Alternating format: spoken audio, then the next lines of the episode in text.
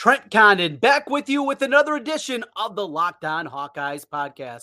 We recap what has been a tumultuous week inside of Iowa football. We look ahead to Nevada. Can Iowa figure out the offense against the Wolfpack? And we'll talk a little bit about some potential help along the way. All coming up on today's Locked On Hawkeyes podcast. Our Locked On Hawkeyes, your daily podcast on the Iowa Hawkeyes part of the Locked On Podcast Network. Your team every day.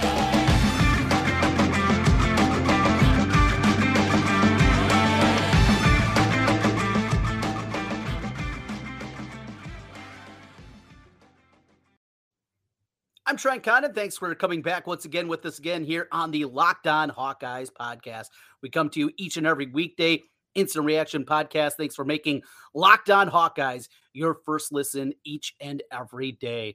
Today, we are going to recap what has been just a wild week inside of Iowa football. Some of the craziest stories that I can remember in my 42 years here. And my memory bank goes back to 1985, at least as a football fan, Iowa football fan, as a kindergartner. Those faint memories there's been some wild, wacky stuff that has happened this week. We will get into that and uh, some fresh ideas and thoughts to come from there. Also, take a look at this Nevada team. You know, and one thing that we've continued to to talk about and speculate about this week is this Nevada team. Well, you know, they struggled so much against Incarnate Word last week.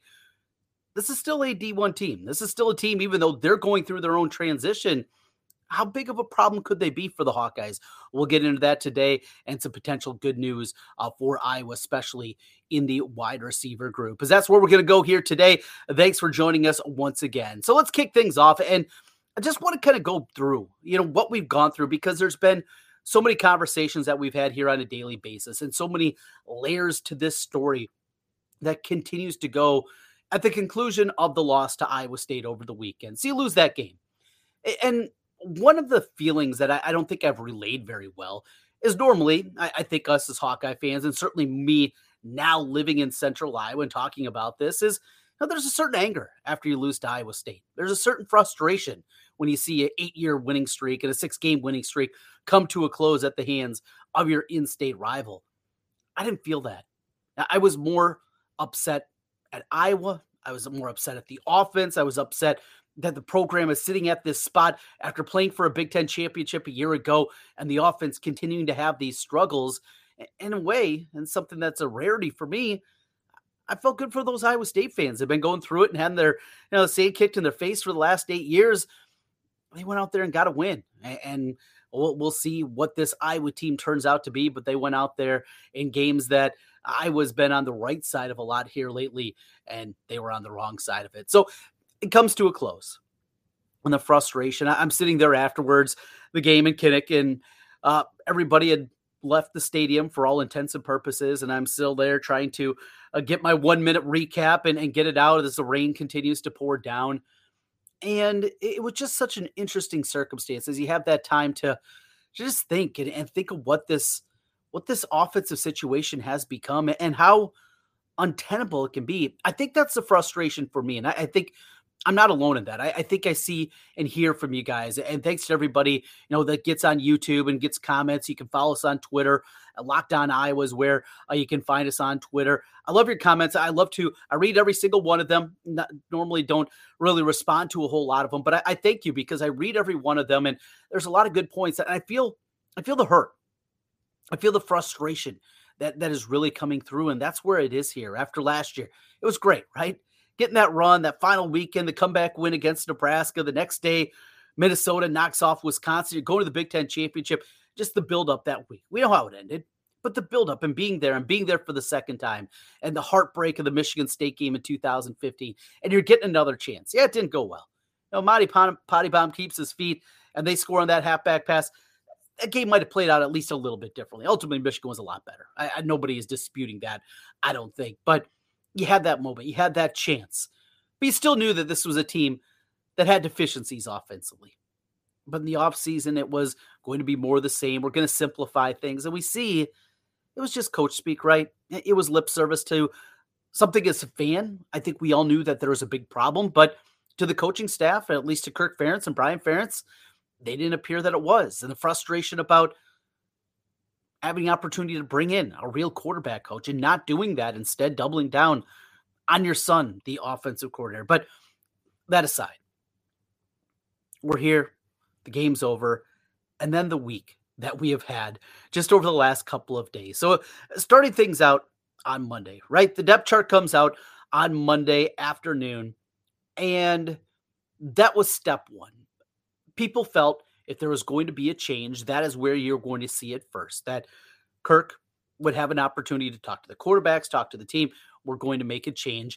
I was one that anticipated there would be a change because when you have the worst ranked quarterback in the country, when you have the worst ranked offense in the country, yes, it's time to make a change. It is something very simple. Yes, there's too much blame at times that are given to the quarterback, but I think we all felt it would make too much. It would just be something that would make a whole lot of sense. Didn't happen. Okay, well, that's just a depth chart. Depth charts don't matter. So we start talking ourselves into that. Then Monday night comes.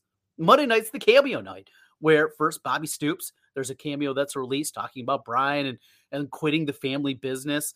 We know whoever set Bob Stoops up for that, what they were obviously implicating with that. And then Fran McCaffery one comes out about an hour later and talking about Brian, eh, maybe heading back to New England, those kind of things. It, was it was a wild night. It was crazy. It was absolutely incredible in a hilarity factor of somebody being able to pull that off and and make things not look very good. And it shows again the frustration of the fan base. So that's just Monday. It's just Monday. We're talking. We're already here at Thursday. This has been one of the longest, wildest, craziest weeks, and there's so many layers to this story and what happened. So also, during this time period, Monday on my radio show, uh, you can catch my radio show. It's on KXNO uh, in central Iowa and across the state, across the nation, across the world. iHeartRadio. Just search KXNO. 10 to noon uh, each and every weekday is where you can catch myself in Ken Miller. But we have Scott Dochterman from the Athletics, been on the Iowa beat for a very long time.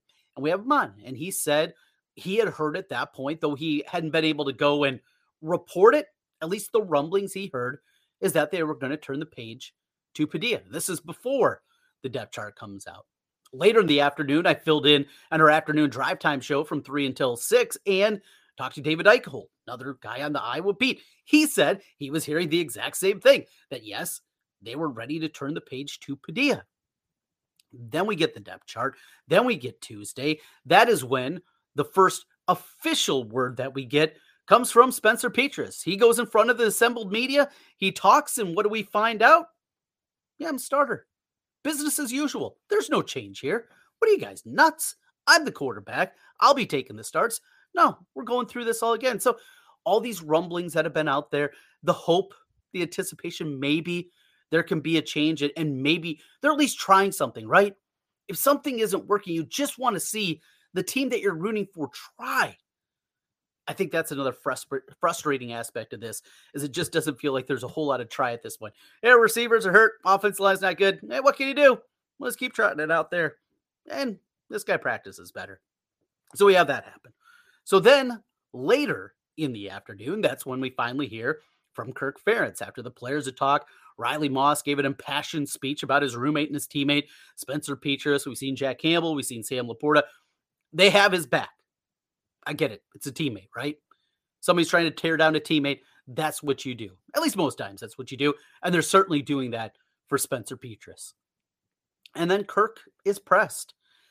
And this is something that we talked a little bit yesterday, Biz and myself here on the podcast, is for the first time, Kirk felt old to me. He felt out of touch. He felt he felt like Hayden 98 and we made those connections and a lot of the similarities that were happening there. But that is never something that has been a thought process of me with Kirk. Yes, he's getting older, right?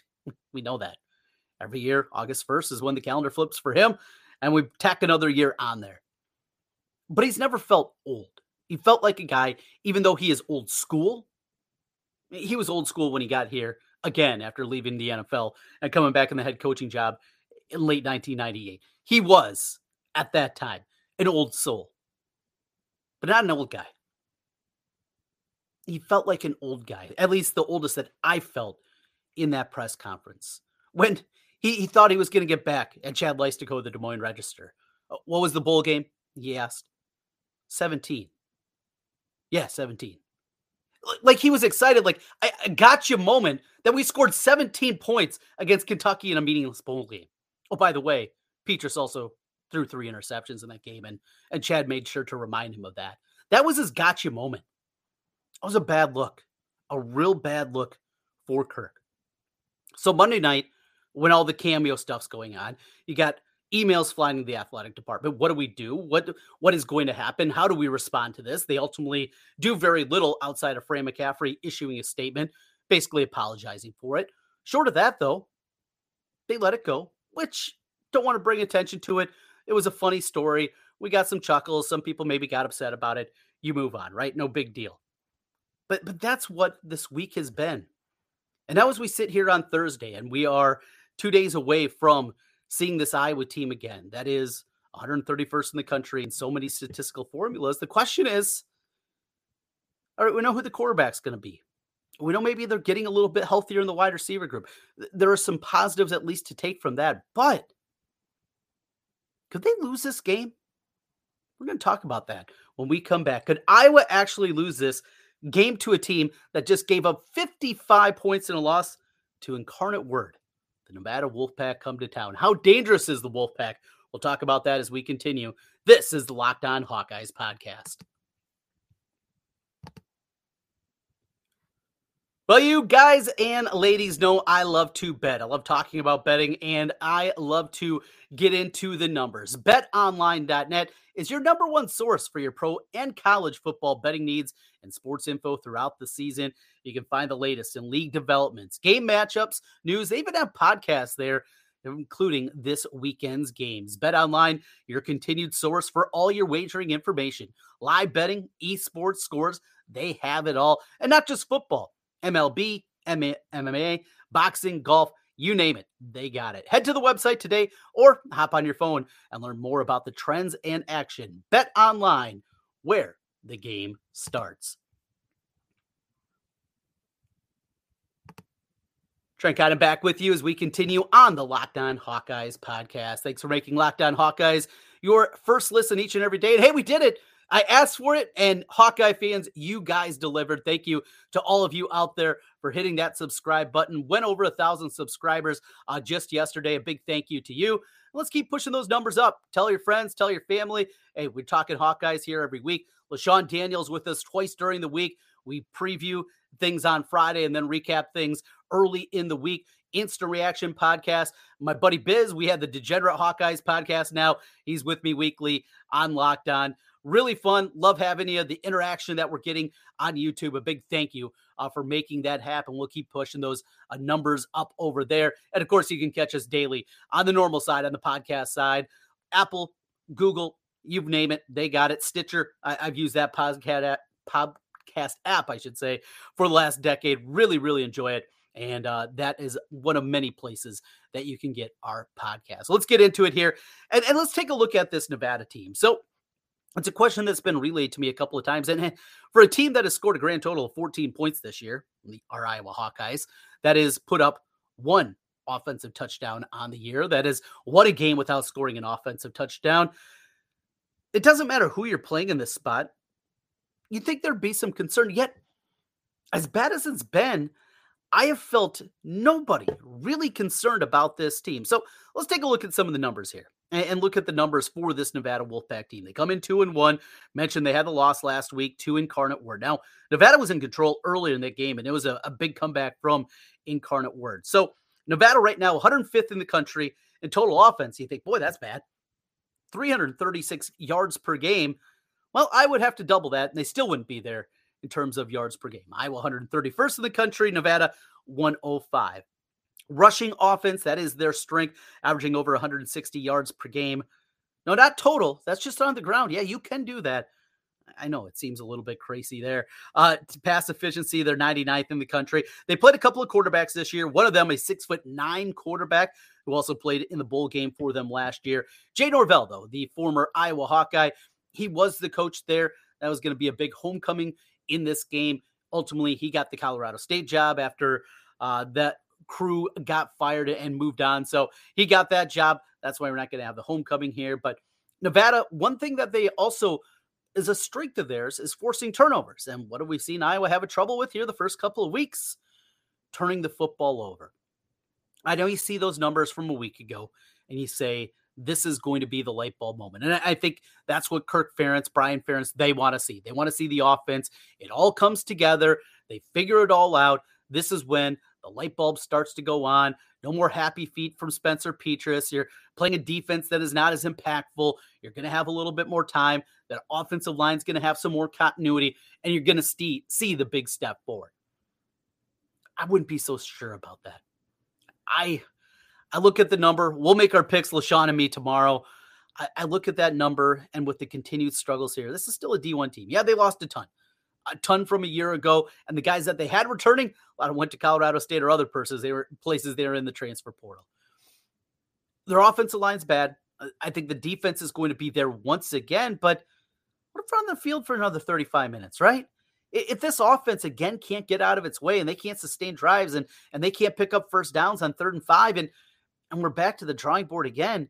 Look, Iowa, they're one incomplete pass away from being 0 2 on the season. That long bomb against South Dakota State, if there's just a little bit more air underneath that thing, I don't think Iowa's coming back. And they're sitting at 0 2. In the results based world that Kirk Ferentz lives in, that's how close things are from being the other way. You are what your record says you are. You're 1 and 1. And ultimately, I think Iowa gets to two and one, but I don't know. I, I have not broke down the film. I haven't gone that deep. This is just basically numbers and a few highlights that I've watched in Nevada this year. They're bad, right? This is a bad team. I'm not trying to paint this that this is the 85 Bears. All right. This is not the 1970s Pittsburgh Steelers. They're a bad football team. But maybe we're just painting it because of the own troubles and because of the struggles that they had a week ago. I think maybe we're just painting this a little bit more difficult. Well, what what will it look like for this Iowa Hawkeye football team? What will they have out on the field? Some potential good news when we come back at the wide receiver group. This is the Locked On Hawkeyes podcast.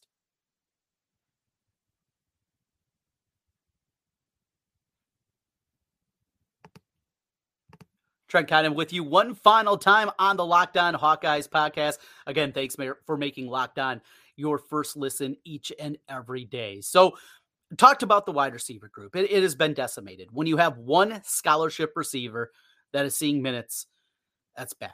We can blame recruiting. I think that's a big part of it. We can blame norm numbers. We can blame Charlie Jones for leaving after going through all his spring practice and then hitting the transfer portal. You can blame all that, but the reality is you have one scholarship receiver. Well, it sounds like certainly a second one is coming back and getting closer to playing. Nico Ragaini had foot surgery. He has been back on the practice field this week. Not sure if he's going to give it a go. We'll find out, I think, a little bit more as we get closer to game time, more than likely on Saturday night at Kinnick Stadium. We'll get that information officially, but he's going to try to make it a go. And the huge important part to this, Nico Ragaini. Look, if you think the difference between Iowa you know, contending for another Big Ten West championship and, and going four and eight is Nico Ragaini, I got some Oceanside property for you in Arizona. I, I just the likelihood that that's going to be the case is incredibly slim. He's fine. He is a nice receiver. Had maybe a little too many drops for me in the past. He's fine. I don't see that a difference. A difference maker though is Keagan Johnson. You saw it a, a year ago in the well, starting the Colorado State game. Speaking of Colorado State, we were talking about that earlier, going up and making a couple of big plays in that one, and were turned out to be a close, contentious affair. The Minnesota game, obviously, the play that he made up the sideline, breaking tackles, and going in and winning that football game for the Hawkeyes. Keagan Johnson is that kind of playmaker. He's on the practice field. But as Kirk mentioned, he's going through a lot. He's going through a lot right now, trying to get back out there on the field. It's not that he got hurt in August. It's not that he got hurt this summer or even back in the spring. This has been a guy that's been out for nine months. You go back to the bowl game, and that's how long back we're talking about from the time that we saw Keagan, and the coaches saw Keagan too. What's the injury? There's been a lot of rumblings and a lot of rumors, but he is back practicing at the very least. Now, can he ramp it up in a week and be ready to play by Saturday? Listening to Kirk, that doesn't seem likely, but here's a realistic possibility. Let's say this week you go out there, Nico Ragaini, if need be, can give you 15, 20 snaps a game by then the following week against Rutgers, which is setting up to be a huge game. This week is big for its own set of circumstances. We'll talk about that in a moment. But then you get the opener of the Big Ten against a very improved Greg Schiano Rutgers team. Michigan comes to town after that.